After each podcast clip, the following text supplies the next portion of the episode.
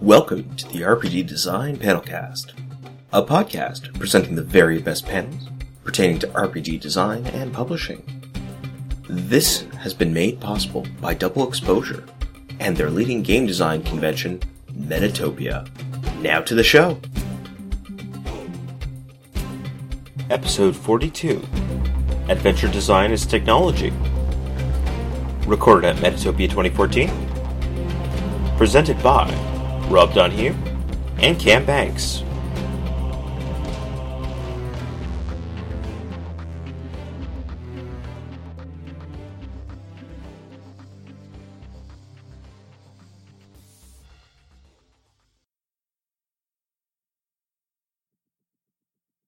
This is Adventure Design as Tech Game Technology. Uh, I'm Rob Donoghue of Evil Hat and some other stuff. And I'm Cam Banks of Atlas Games and some other stuff. Uh, and the intermittent sound you are hearing in the distance, we apologize for. We don't know what it is. Uh, I think there's a power tool fight happening on the second floor. Or it's Uh, Chthonians. Either way, I think the LARPers have gotten a little bit out of control. so, uh, we are talking about adventure design as technology, and that is a really pretentious sounding title. Um, but there's a reason we use it. Uh, technology. Uh, this is the point where I bust out the PowerPoint. Like technology is defined as the practical application of scientific knowledge. Well, that's not really true for this because we're not hugely scientific, but there is a lot of value in looking at the elements of game design as technology. Uh, we develop technologies for better rules. We develop technologies for better presenting of, uh, of setting, and there are technologies for better presenting of.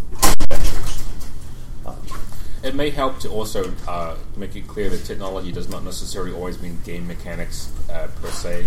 Um, we don't want to sort of imply that adventure design needs to have crunchy stuff to make it be No. potent. Uh, but this, the, the process and the procedures and other kinds of tricks we use to make adventures more accessible and more interesting. Uh, uh, tech is stuff I like to steal from other games Exactly. uh, in general. And also, I think what we've also seen more often is now um, the adventure design, the adventure technology is uh, best practices from GMs who do it well that we are now codifying into games, uh, much as Apocalypse World did Yep. for things, and other games continue to do. Where someone who has had lots of experience running games has said, you know what, no, none of the games I've ever read have said this outright, and let's see if we can start saying it. So, So, to talk a little bit uh, about adventure design and adventure technology, uh, when we think about adventures, uh, the model that has informed us most clearly and most historically is the map with a key. If we're going to talk about the very first adventure design technology, that's what it is, and that's what we think of when we're thinking about a lot of adventures. Here's a map. It's got a it's got a dungeon. It's got some numbers on it. That number corresponds with this encounter, and that is seems kind of crude in its own right, but it's important to look at because the very first piece of adventure design technology really was the dungeon. Uh, we take it as a given at the moment, but the dungeon has a lot of things going for it that are the reasons it is such a consistently usable model. A dungeon provides an isolated environment with constrained choices, um, with limited impact on the rest of the setting, which means you can drop it in to almost anything, and where there is a natural sense of progression. Um, those are all really powerful things, and that means that if I've got this brilliant dungeon, it's not hard for me to port to something else. It's not hard for me to run because whatever goes on in the dungeon, however wild and crazy and intricate my world is, the dungeon's a constrained space, so I can only get messed up so much. All the choices that happen in the dungeon are frankly often false. It's like But- Vegas, really, isn't it? Exactly. Well, ultimately, you're trying to get to the end. Maybe the choices mean you skip a room or two. Maybe you miss a secret door. But by and large, you're just going to progr- progress through it. But it's going to feel like you're making choices. It's going to feel like you're moving along. And so, it's worth looking at the dungeon through this lens to realize that we're not saying the dungeon is just an idea we're discarding and setting aside in favor of these new and shiny ways of doing things, but rather look at why the dungeon has worked so well for so long. Dungeons also have an, a built-in fail state that people can accept. Uh, I went into a room and there was a dragon I got eaten. That is harder sometimes to take out of the dungeon because you don't have that same pre-assumed uh, result of being involved in this process. And in fact, uh, Cam set something up there that's uh, really, really important. The dungeon is a third party. Um, if you are playing a game, you've got you and you've got the GM. If the dungeon kills you, it does not feel like the GM killed you. And that's total sleight of hand. That's nonsense. But the fact that it feels different is actually really important. And that's where a lot of the adventure construction comes up. And this is also true in world building and setting and building, building and whatnot. Is that if you can create something that feels like it's something separate from either the player or the GM, then you get a lot more interesting emotional play because you're connecting with the thing and you are both interacting with that, as opposed to the GM trying to kick your butt. Question. Say that in a dungeon, it feels like uh, not GM tries to kill you, but the like, dungeon itself tries to kill you. Yep. Uh, can you like uh, give an opposite example, like how it will feel just uh, in the game still feels like GM killing you? Oh, I mean, any GM's favorite NPC having Yeah. a fight outside the castle with Uh, you. So basically, it's saying that uh, because dungeon is not an NPC.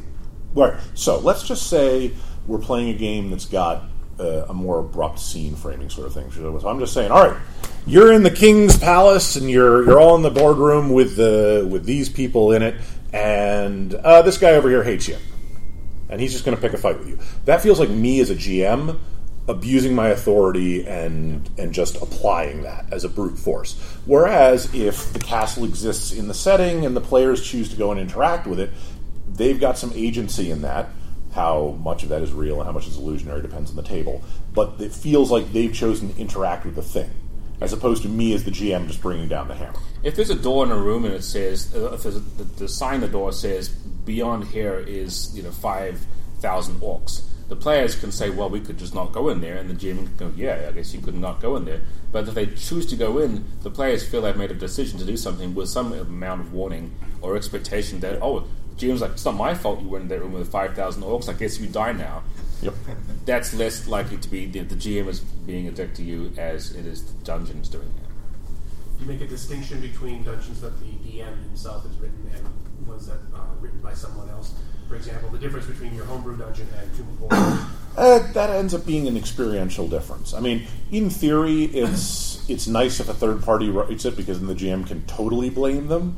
But again, that's the, this this is we're talking about degrees of sleight of hand to some extent. here. Because the, the, the game master has a number of hats. So in this case, making the dungeon is the game master being a designer, and you can say, yeah, that designer me was a jerk, but me me who's interacting with the game now, I, it's not my fault the dungeon is bad. So I think, it, but like Rob was saying, all of this is totally smoke and mirrors because ultimately it is the GM who has and the it. players, it's people sitting at a table doing something. Um, now, to talk now, now that we talked about the dungeon a bit, we're going to get into some other adventure design technologies, but we're also going to bring up a cautionary example first because here is another piece of adventure design technology that is incredibly powerful and has been used a lot and is actually not a great thing, and that is railroading. GM railroading is ultimately another adventure design technology.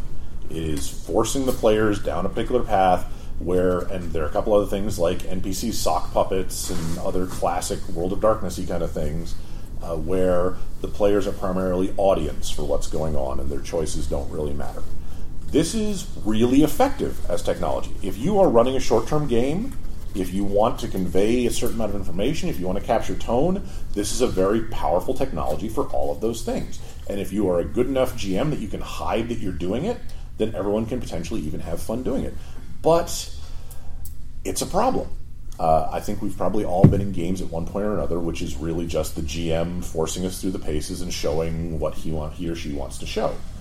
That is not so much fun, especially once you're aware of it, and that is an illustration of why of why the fact that just because something's a technology that can do things in game design doesn't always mean it's an improvement or a good thing or keeps up with the thing you're trying to do.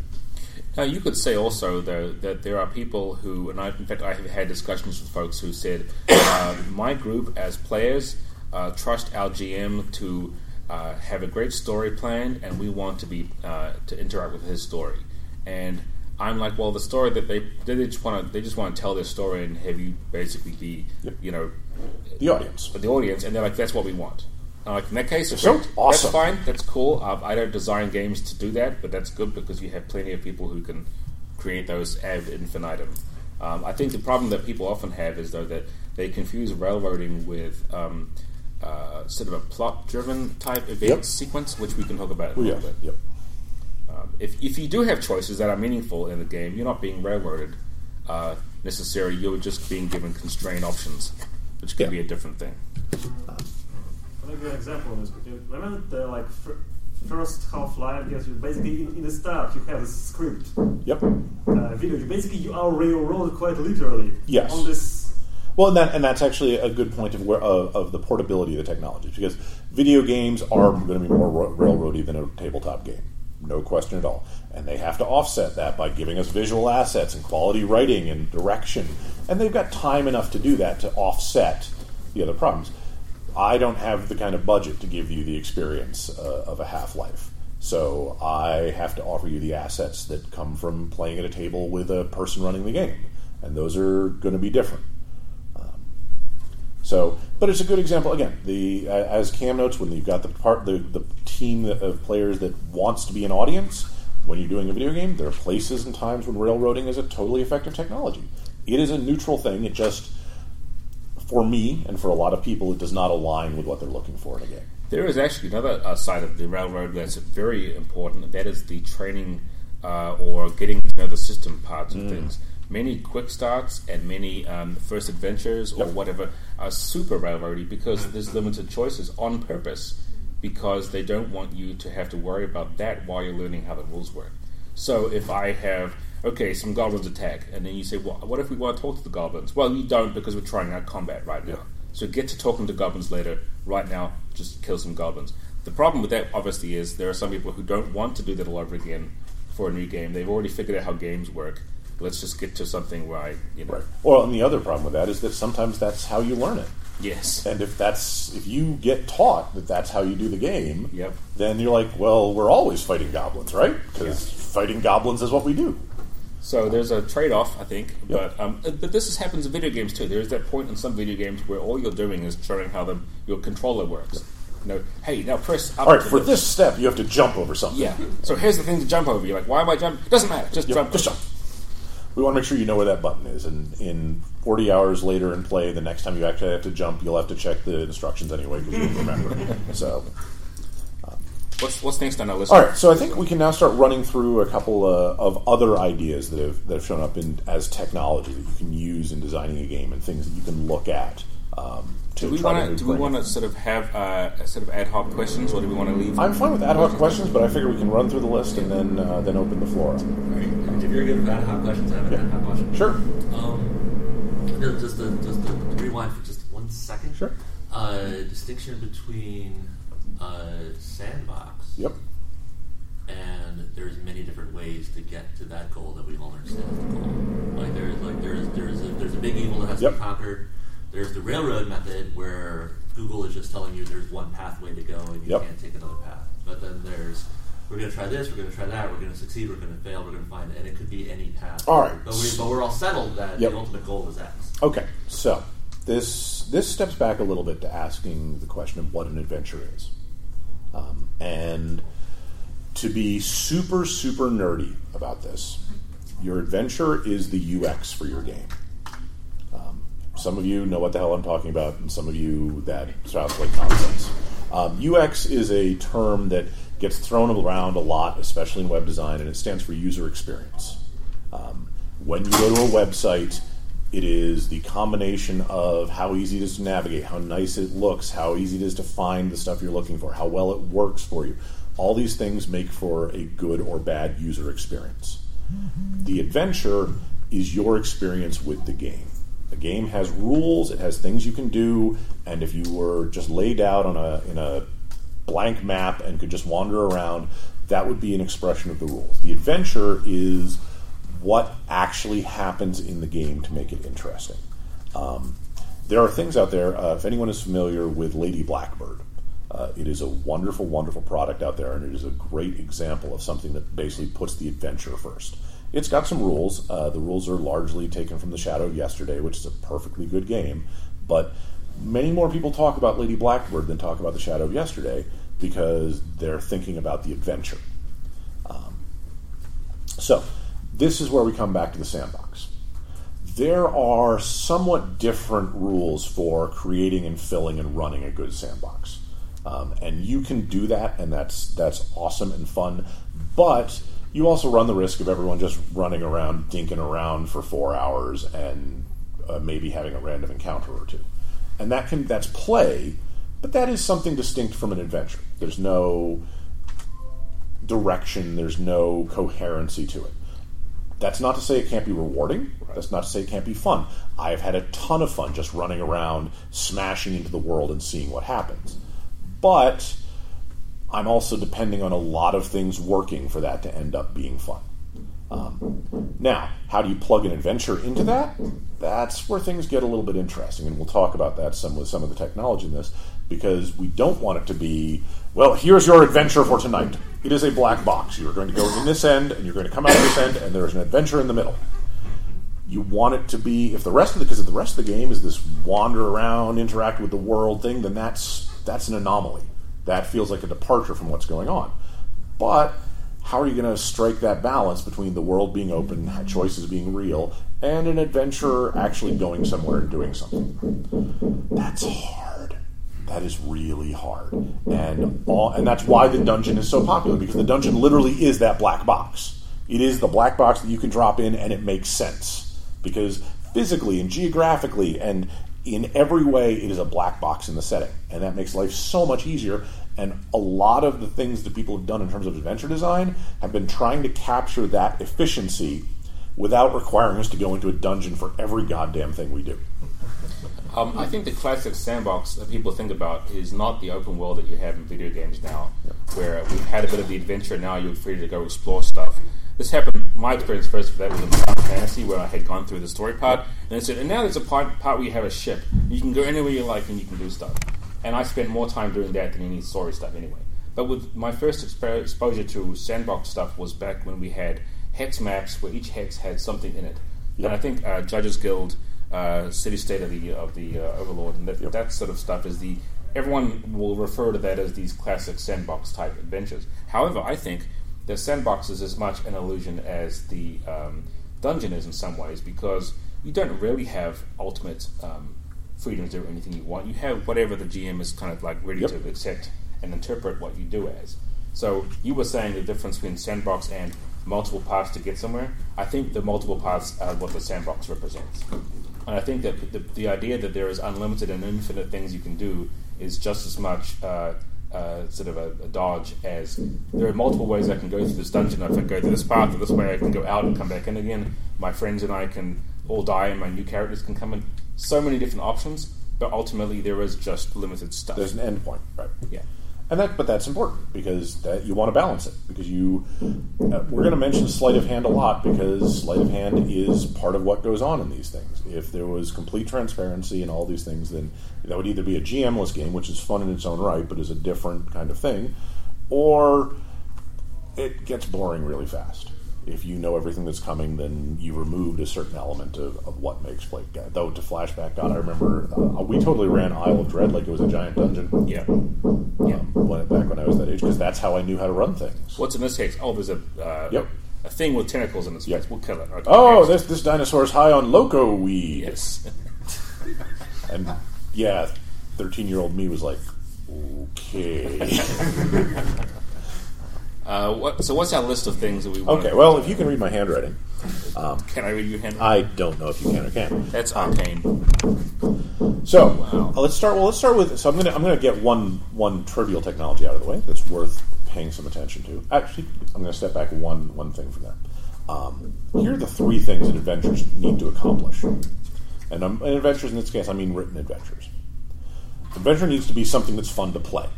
That that we sort of all accept as a given. Adventure is creating a cool and exciting play experience for everyone involved most adventurers keep this in mind and do a good a good enough job with this. The next thing it needs to do is give the GM the tools to run that, and a lot of adventures sort of fall down on that.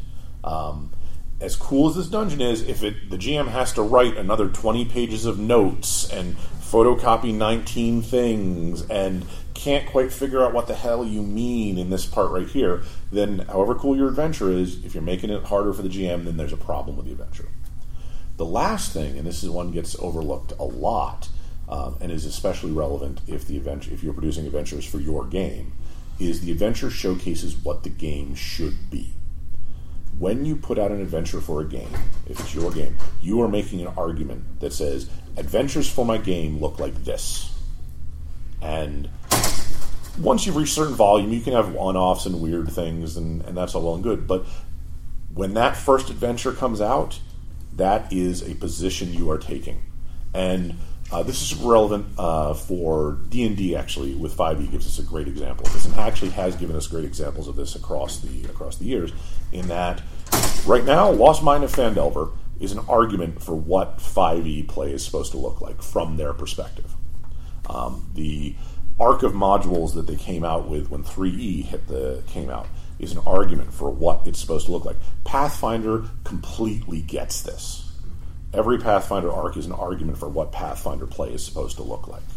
Um, and that is the easiest thing to forget when you start thinking about all the things you can do in an adventure, um, but it's maybe the most important to remember if it's your game. If it's someone else's game, to hell with it. Then you are making your argument for what that game should be like, uh, and that's a totally acceptable argument to make. But there is something to be said for you being the one. If you're designing a game or you're involved in designing a game, you need to make sure that your team are the ones who create that adventure.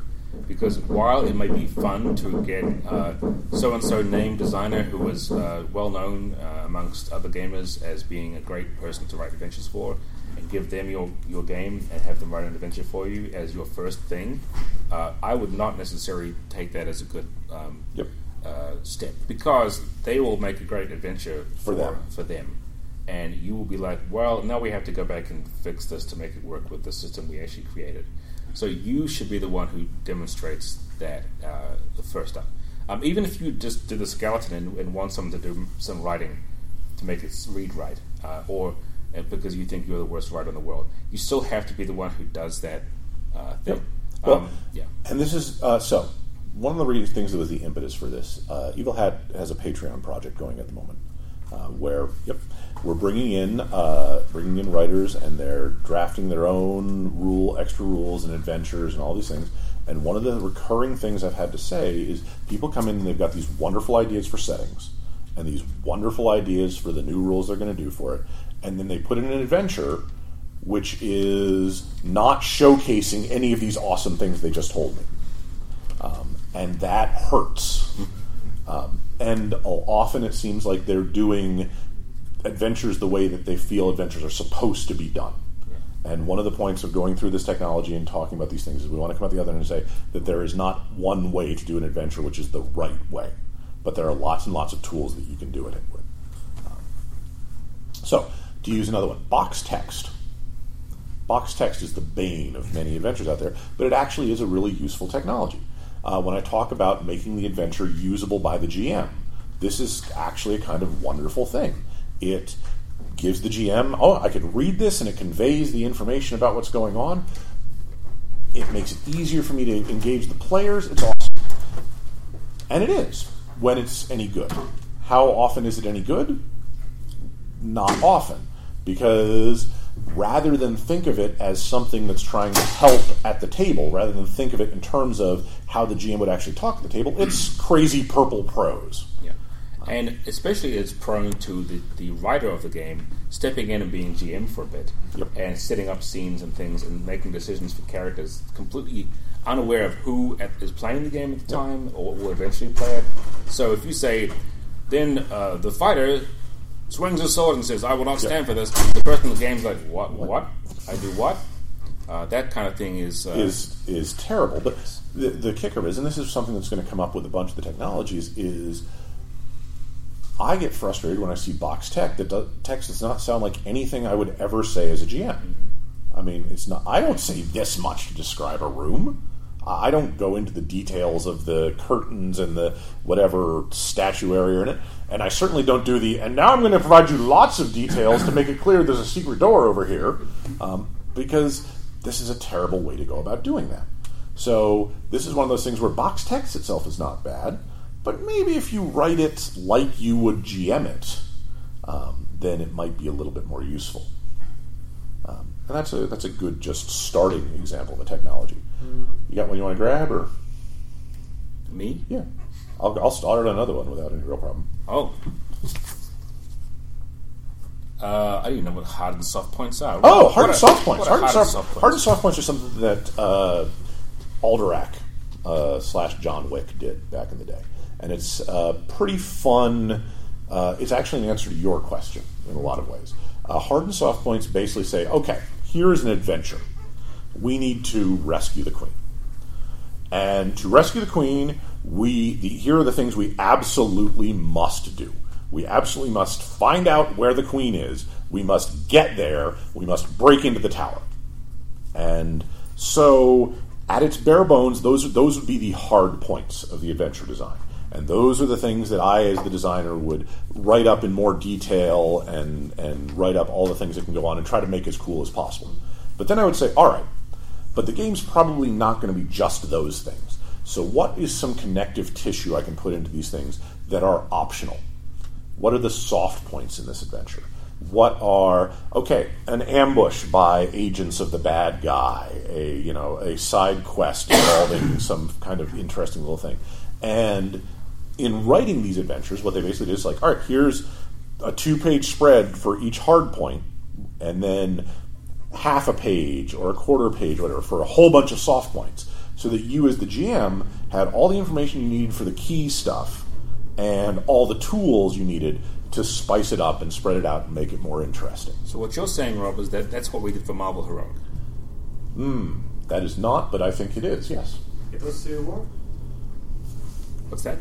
I remember that the same technique is exactly as you described it. It was in Civil War storyline. Yes. Yes. All of the Marvel Heroic events uh, were designed that way, which I did not know was called hard and soft points. That is at least where what it was called when I first encountered. it. Yeah, uh, but that's, that is a fun way of looking at it because the, the the the ability of the GM to throw in those soft points, those uh, optional scenes, uh, is part of a pacing mechanic that the GM only only the GM at the table will know just how fast or slow the game is going at that point. Yep. So if everyone's bored with whatever the main storyline is, hey, let's have the uh, uh, the mercenary team show up and and upstage us and make it us look bad, and then we can have that uh, scene play out.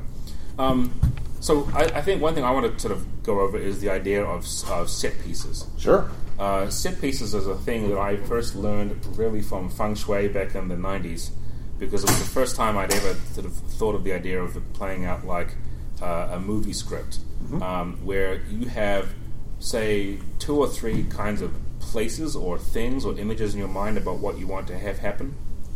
And they don't have to happen in any particular order, but you want to have a battle at a warehouse. Yep. You want to have a showdown on a catwalk, and you want to have uh, a race On a chase- train. Yeah, through, with a train. Those things are going to have to happen, and you can write them up, and you can have them presented in whatever ways with stats and things. But you don't know where they're going to happen, uh, and then the rest of it kind of is is off the cuff. Now, and certain games work better for that. Feng Shui is fantastic for exactly that.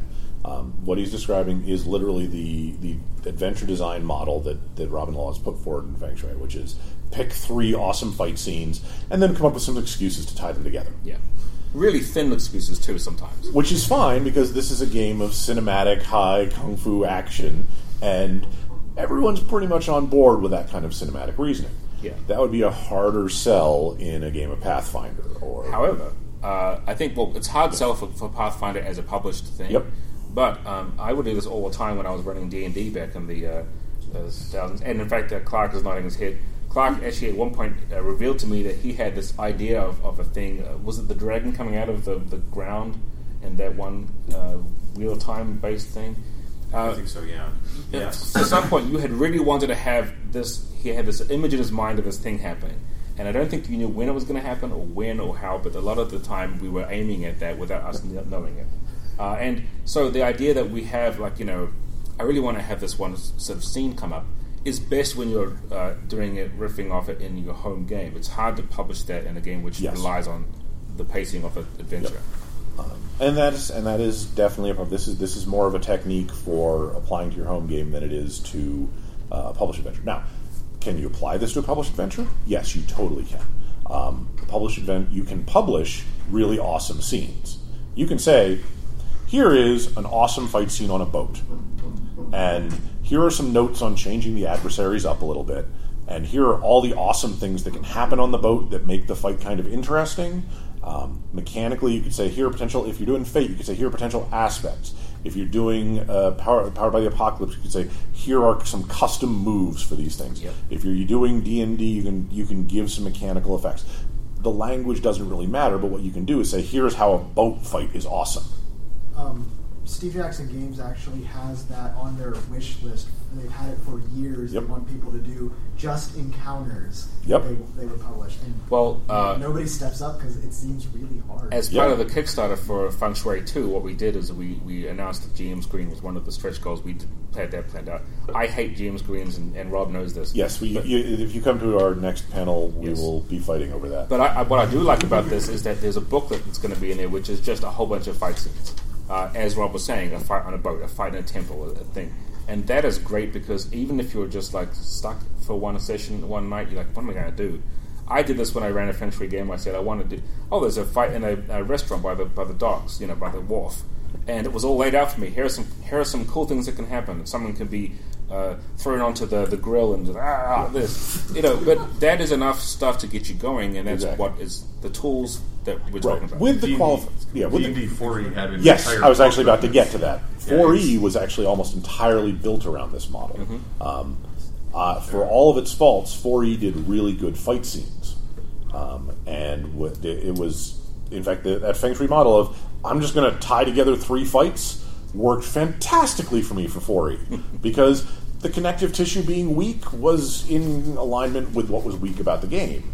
But the fight scenes were awesome, and that's how it managed to play out. Um, and the Dungeon Delve books are basically that. yeah. So that is a that is another handy technology. Okay, I'll, I'll pick another one. Um, let's talk about fronts. Uh, fronts are a there's something from uh, the Powered by the Apocalypse games, Apocalypse World, Dungeon World, things like that. Interestingly, of all things, they seem very daunting to someone coming into the game because in, in what you do with a front is you go, all right, who's a bad guy? And all right, the the Order of the Arcane Eye. All right, that is a front. What are they doing? All right, here are the here are the ways the Order of the Arcane Eye are going to be making their presence known in the setting. Here are the threats that are going to come from that, and this is going to sort of evolve over the course of things. This seems very daunting until you realize that it's ultimately just a note keeping uh, technique. Um, it is just a way to write down particular things and ask yourself specific questions about what's afoot and who's doing what at any given time, and not losing track of it. It is a great example of what I was saying earlier about GM uh, practices being codified into games. Yep. Because a lot of people, even back in in D and D, Yeah. um, something like this always has, has been in place. Um, if you ever played Temple of Elemental Evil, uh, you knew that there were the four different temples. Uh, well, you know, parts of them would be earth, air, fire, water, and they had their own motivations and things. It wasn't necessarily always well presented, but some of the GMs I know who, who've run that essentially made those as fronts Yeah. even back in the 80s and 90s because they knew that the Temple of Water was really upset with the Temple of Fire, the Temple of uh, whatever was trying to do this, and those are the things you would write down maybe as your notes as a GM, but fronts kind of make it a thing. Fifth edition actually has something, the, the factions Yep. that they rolled out for the for yes. But that actually specifically ties the player characters into what the fronts. are. Yes, and that is actually one of the things I'm really looking to so forward to I seeing was- evolve. We were just talking yesterday. They specifically did that in the second half of the Mega Adventure Rise of the Tiamat that Yep. just came out. Yep. Yep. All the factions, and you have scorecards and all this stuff about how they interact and what they do in the big final battle and stuff like. Yeah, but that's a little different though also from what I think the first purpose of fronts was was uh, to, to drive things. Yeah. Now, and this and this is again, once again, this is a technique that comes back to the sandbox question. This is all right. It is not always possible, especially when you've got something that's big and very sophisticated. It is not always possible to just write an adventure that's got all these parts. If I if I create four factions, I could write an adventure where at each step along the way, one faction does something and another faction does something, and it could all be very constrained. But that would not feel very organic. That would be eh, the, the first couple scenes and stuff would probably be just awesome, but eventually something would slip and something would be off the rails, and the logic of the adventure would no longer be in sync with the logic of what's happening in play. Whereas if I decide to say, all right, these are the the slave lords, to use one of the classics from D and D. This is their agenda. These are their resources, and these are the kinds of things that they would do. Just like we were talking about in a fight scene, these are the kinds of things that would make this fight scene awesome. Someone getting thrown off the boat. The slave lords, they might take someone's family prisoner. They they might empty out a town and loot it. You, you list the sort of things that they can do, and that effectively what you're doing is loading the GM. Mm-hmm. You are saying to the GM, here's a bunch of stuff for you to tap into when it works for you in your game. And the one way to make this work with sandboxes really effectively is when the players do X, trigger this. Yep. So the first time, it doesn't matter when, the first time the players go into a tavern or an inn, anywhere on my sandbox map, they will meet this small sort of uh, bad guy adventuring party for the first time. And my bad guy adventuring party is my front. It could be, you know, the, the Brothers of the Dark Sword or whatever thing you want. Uh, but you'll meet some that the first time they go anywhere that's a tavern. And it doesn't matter where you have that city, but you can have cities set up as like here's some basic city notes, but you don't put any adventure material in there because your fronts are the adventure material. Now, some people are going to be uncomfortable with this because this is uh, this is textbook illusionism. Yeah. This is if I've got a villain and he's just going to show up in the next tavern you show up, you come to, no matter what tavern it is. For some people, that's just not comfortable. That's fine. If you want to pay attention to that level of detail, then you can get more granular. You can say, here are the kinds of taverns that this particular guy is going to be in, and you can narrow it down according to your own logic. What I was going to say, it doesn't have to be like logically uh, a trigger. It doesn't have to be like if X then Y. Yep. It can easily be just you know you've got these different factions or these Yep. fronts where events can occur, and it's like okay, well the players are focused here. then That means something happened here. So Yep. to Well- remind the players that there is conflict occurring. Absolutely, and that's the, there's a actually a bit in the world system that is sort of communicate, give give signals to those things. But that said, there is a lot of value in if X, X then Y.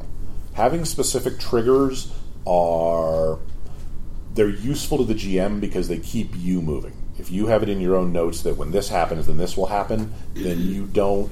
That that is a that pushes you to keep things going. I otherwise run into the problem of well, I've got this thing and it's out there in my notes somewhere, and oh, six sessions later, I remember that that thing existed. Maybe I should do something with it.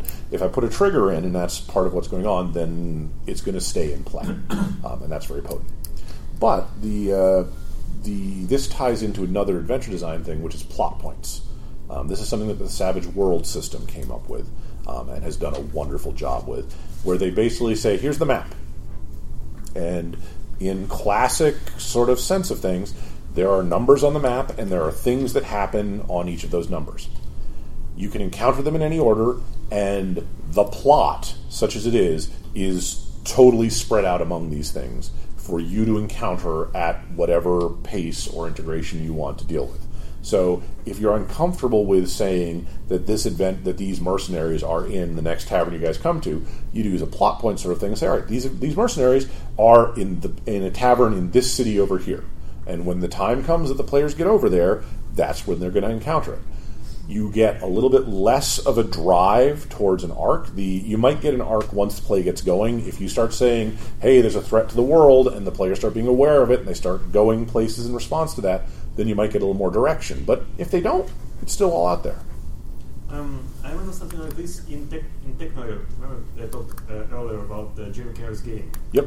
He had basically a thing that when, whenever you go somewhere, like and then somewhere somewhere else, th- these like three points will form a clot in itself. Yep. Whatever you do, because there are some limit um, limited amount of fi- things you may, may do, and each of them basically links to each other, and then it becomes a plot. Exactly, and that's that. At the point you start talking about building webs, which we'll, we'll get to in a second, because that's another uh, another valuable technique. Plot point seem, sounds a lot like how Skyrim. Actually, Skyrim is a fantastic example of it. Skyrim is effectively designed along a plot point sort of lines. Uh, I was going to say in the flagship Savage Worlds plot point setting, which was Evernight. See, for me, I would say 50 fathoms. Yeah. Wasn't Evernight first though? I, I think it was. Yeah, but they they they 50 admit Fathoms is better. Yeah, they- 50 Fathoms they is the one I point themselves to. That Evernight Yep. got it wrong. Yeah. Right. Evernight did get it wrong. That's Yeah. what I was going to say. Yeah. It was very railroaded. Yep. You had no choice about certain scenes were going to happen. It's the outcome. Yes. So you- defining what has to happen and leaving the outcome open to good play Yeah. is very different. from Exactly. saying, This Then is just- not- that's very frustrating. Yep. Yeah, and 50 Fathoms is totally the one I would point anyone at if they want to see plot points done very Uh, well. so I want to uh, briefly pimp stuff that I've done before. The the, the thing I'm most uh, happy with in terms of adventure design was a huge adventure for Dragonlance. It was called Price of Courage, and the way this was put together was there was an opening chapter where some things happened to trigger things off. There was a closing chapter where there was the final battle with the big, you know, white dragon that was the main antagonist, and the middle five chapters were playable in any order. Uh, I had factions that you joined up with, um, and they did things behind the scenes and we were involved in it. You got faction points and so on. Uh, the weirdest thing about seeing all the stuff that for Tiamat, for example, is like, wow, that looks really familiar, but uh, never mind, don't worry about it. but uh, uh, along with that, though, there was a sort of a plot point element where they would the players could choose to take care of things in the order they wanted to, and while they were doing that, another running antagonist uh, who was Gilthanas uh, was going along and trying to do the same thing as they were. But the GM had a pre-established se- sequence of events where where, where was going to go, based on a kind of a card reading kind of thing, which is a, a very classic Tracy Hickman uh, technique, where I will determine where everything is by uh, doing a fortune telling session. But the idea was that if you were at the same chapter as uh, as Gilthanas was, a thing would happen. You'd meet him. If you were there after he'd been there, the thing that you were looking for was already gone. And if you went there before he got there, you could take it before he did. So I wanted to figure that way out, and that was a, uh, a, a hybrid of many of these ideas of trying to get that approach of um, somewhat of a sandbox, but we have to have plot points in it because you have to write them up. But you know, it was uh, it was so that you could have a different playthrough every time, Yep. right? To think of what Skyrim is good because if you go to some things in Skyrim first, Sometimes you get the chains. Yeah. Sometimes you don't. And that, and that's here's the critical thing. This is something really important. All of these things that we're talking about in terms of plot points and, and, and things floating around, you'll notice that they all are decoupled. There is a an instinct the first time you start writing an adventure where you want it to be really flexible, where you start trying to branch it mm-hmm. Which would be like the classic choose your own adventure model. All right, we're going to start with them in the tavern, and the guy's going to come. All right, and if they accept the job, then this will happen, and if they don't accept the job, then this will happen. And if if something else, then this will happen. All right, and then from this, then this, and this, and this, and this, and maybe you try to pull them all back together, and you start building this incredible. labyrinth, And it's terrible. Never do that because you will make yourself crazy. You can do that in a very, very limited scope, but beyond a certain threshold, it just gets exponentially more and more complicated and more and more cumbersome and more and more impossible. Whereas if I just say, yep, there are five bad guys running around with five pieces of a magic item and they're each doing something. yep, And I, as a GM, know this, and I can sort of have those float around. Players go after them in whatever order. Players ignore the problem. Players do whatever they want. I've got small pieces which I can comprehend and manipulate.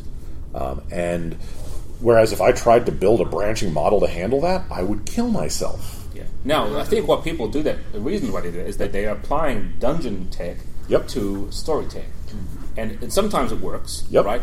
Other times it is a, a, a dismal failure because you forget that in the dungeon you really only can go left and right on a certain corridor. But in the tavern example, Right. Do we? I mean, No, we beat, we beat the guy up, Yeah. take his stuff, and discover that he's got a map, and Yeah. that, and we and we decide to start working for the guy who's against him because that's uh, because that's what you do. And I've occasionally seen people try to write uh, flowcharts like dungeons, and the first time you see that, it seems so clever. It seems like such a wonderful idea. It seems like it's translating this. No, Well, and it was advice from the designers at, at one point in, Yep. in history too. Right? Yep. It was one of those things where, if you like doing dungeons, just like do your whole social type scenario As a dungeon. storyline as a dungeon. Okay, sounds great. Then it always until you ends actually try it, and then it crashes and burns magnificently. or a clever game master makes it work somehow, and then everyone thinks it's a great time. And then the game master says, "I hated that adventure. It was oh god, it was so terrible. How do you guys feel about the island technique? Tell me what you mean by it because I don't know that name. Okay, it was in Unframed, the Okay. book that came out recently. Yep. Um, it's like you write on on index cards what could happen if something is triggered. Um, so it's kind of like what you're talking Right. about, where like if you go into a tavern, there's the bad guy there. Yep. Um, and you can kind of edit it as you go along because it's on index cards. having having an array of consequences effectively. Uh, that things like that are great technique, and this is this is actually an important uh, distinction. There are a lot of techniques for running a good adventure, which that totally falls into the category of, which are not going to help you a lot in creating an adventure. Um, and especially if you want to write an adventure. And wh- right now, we're sort of straddling the line because some of this advice is applicable if you want to write adventures for other people, and we're skewing that way a little bit. But we also recognize that running adventures is, is and creating them at your own table is equally important. There is a third element to this, I think, and that is being able to, to, to analyze or criticize a adventure that's published for yourself. Yes. If you can recognize some of these techniques and adventures that you're reading, you can say, "Oh, I see what they're doing here. It's a thing that Rob mentioned," and then we can, you know, send money this way. And we have, no, Exactly. just kidding. No, but Well- I think that's that's important, right? Well, it becomes super important because one of the things you can do is you can crack open an, an adventure and go, and you'll usually see this, especially in dungeons. You're like, all right, this dungeon has like three really cool set pieces. There's very clearly this fight where you get dumped in the middle of the, the pile of waste and the shambling mounds come up, and oh, that's going to be awesome. And, and over here, there's the trap with the spinning blades that you've got to fight the troll while this is going on, and it's getting chopped to pieces, and the pieces are fighting you. And oh, that's awesome! And you've got those three things, and then like, okay, then we had to fill twenty other rooms. yeah. this room has a goblin in it trying to get out of Um, the cage. Oh, the goblin. yeah. There you go. Uh, and I mean, and this is, and I'll, I will give you my personal bias in this, in that if that's the case, then don't write those other rooms. Uh, If you've got five cool things to put in a dungeon, then make it a five room dungeon. Yeah. Um, your players will thank you, and frankly, it's hmm? That's a very interesting thing to say because because because that, that touches on what dungeons were. Yes, it does. What they are now. yes, they are and, and very that also different. dovetails into what you were talking about in uh, treating plot lines like dungeons. Yep. Because, because dungeons as they were and treating plot lines as dungeons have a similar problem. Mm-hmm. That if you're trying to make that old school style of dungeon, you have to reconcile yourself to the fact that the players aren't going to see a lot of it. Yeah. Yep.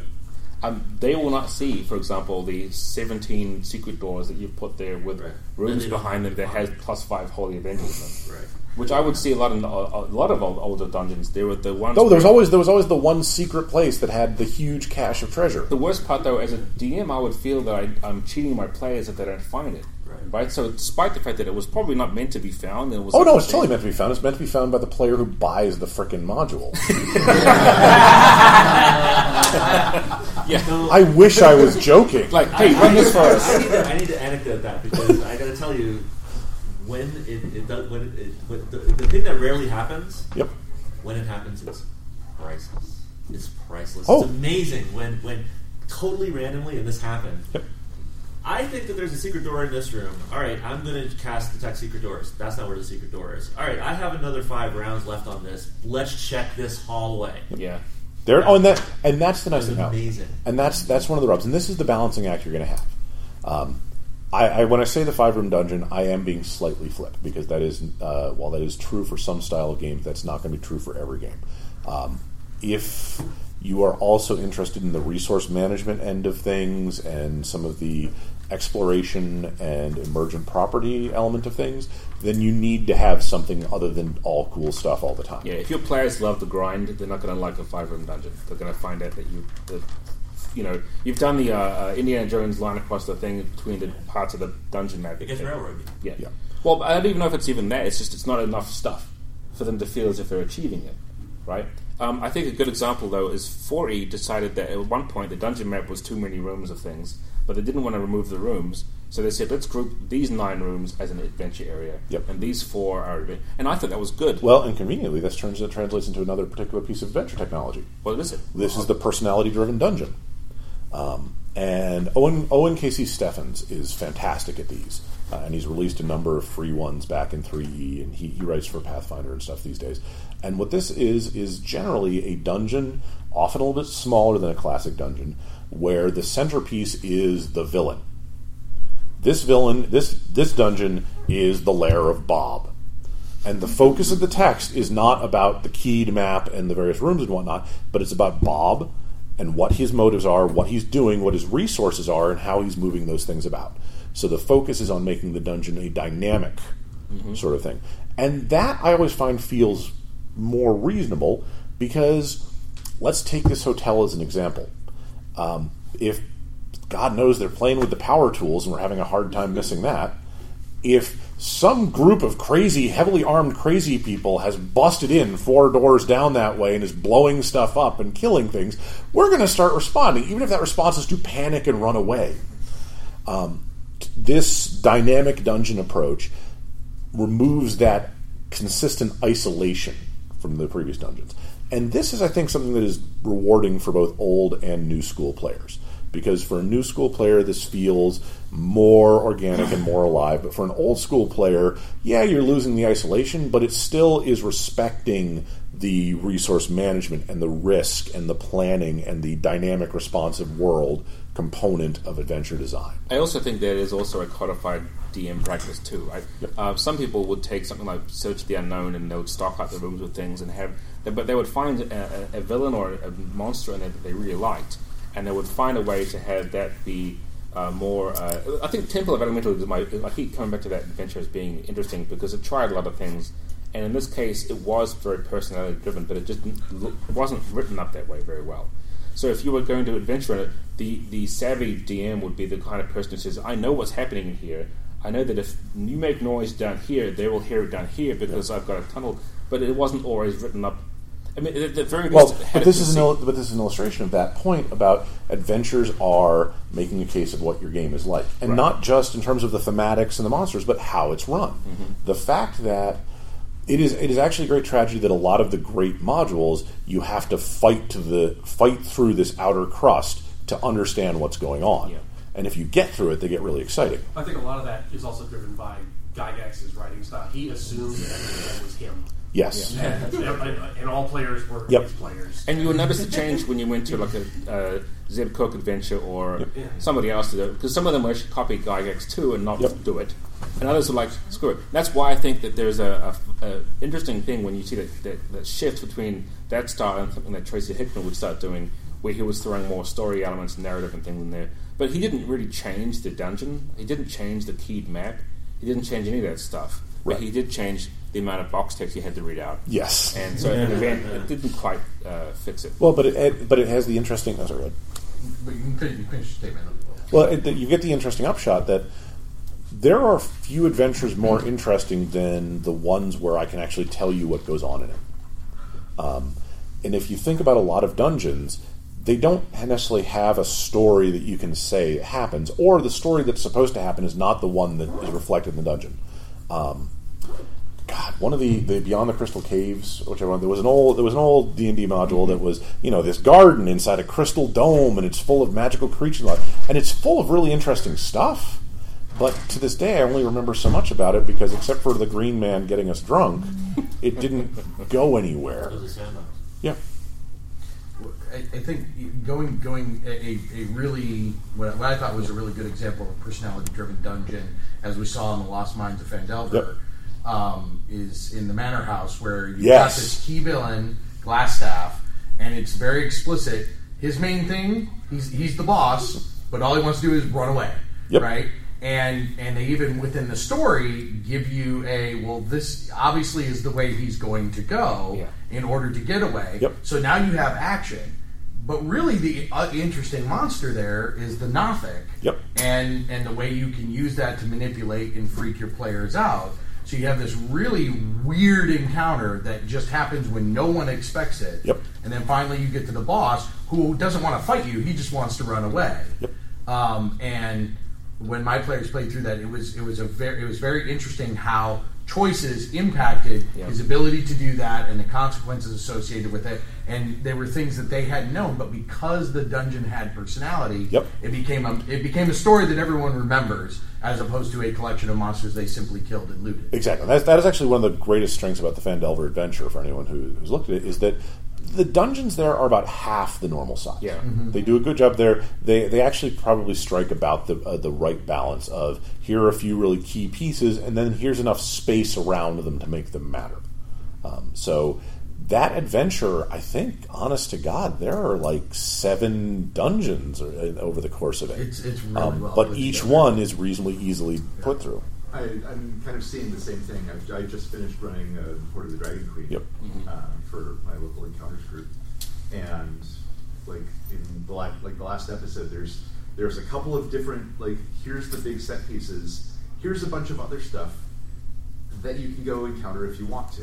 Yep. Um, like there's treasure in here if you want to fight these ogres. Yep. Great. Some players will want to do that. My table is like, no. We're going to go and deal with other things that we find more important. And I thought that was really, really cool. It is. Now, now here's another interesting thing, and Yeah, Phandelver's about another. four minutes. Okay, another, Phandelver's a good example of it. Um, they've taken a page from World of Warcraft. Phandelver, if you read the central, ta- it, it is a spoken hub model. There's a town in the middle, and you go out from it to various points to adventure. And while that's a little cheesy, it's actually super functional. Um, and while the write-ups of some of the NPCs really feel like they should have glowing gold question marks over their head, um, that's not so bad uh, because the fact that every plot hook and adventure in Phandelver is tied back to an NPC is good design. Yeah. It means that there are more interesting NPCs who you will interact with in that town than in almost any classic adventure, where all of the adventures come from the board or the one mysterious guy. No. Bunch of people, they all want things, and the fact that each NPC wants different things and is tied into the factions means that the adventures are cool, but they're also making your home base more interesting. We got like just a couple minutes Yep. left. Yep. Could you talk about uh, the technology of the random encounter? Yes! Oh, yeah, I could- I- Random tables are the do, last we, thing. do we have different views on this? Because I hate wondering wandering monster tables. And I hate them as they're done, but I don't hate the technology. Okay, cool. You start there. Okay, so the biggest problem with random encounters, as far as I'm concerned, this is just total opinion, is that too often they are written at a complete disconnect with the rest of the adventure. If there is just this random set of, of Schrodinger's monsters that may or may not spawn into existence, then it, it doesn't make anything better. It doesn't make anything feel better. It's a pain in the butt. If the ta- the table is tied into the adventure, so that the what the owl bears on this encounter table are actually the owl bears from over here. So if you've already killed them over here and you roll them up over here and they don't, then they don't show up. Or if you do kill them over here, you eventually find the owl bear lair and it's empty. I like that a lot more. You can also do things like use the wandering encounters to tell stories. Uh, a technique I like very much if you're creating these is to make a wandering monster table that is bigger than the die you're going to be rolling. You can actually put in build an entire adventure out of a, out of an encounter table by basically saying, "All right, I'm going to be rolling d6 for random encounters. I'm going to put 10 things on this list, and every time one is encountered, I'm going to cross it out, and the list then bumps up responsibly. And I put the villain in slot, the, the arch villain in slot nine or 10 you could you could fake an entire adventure that way, and it would have a very natural progression towards the arch villain. This is this and and wandering monsters are just one example. Random tables are incredibly powerful, incredibly powerful.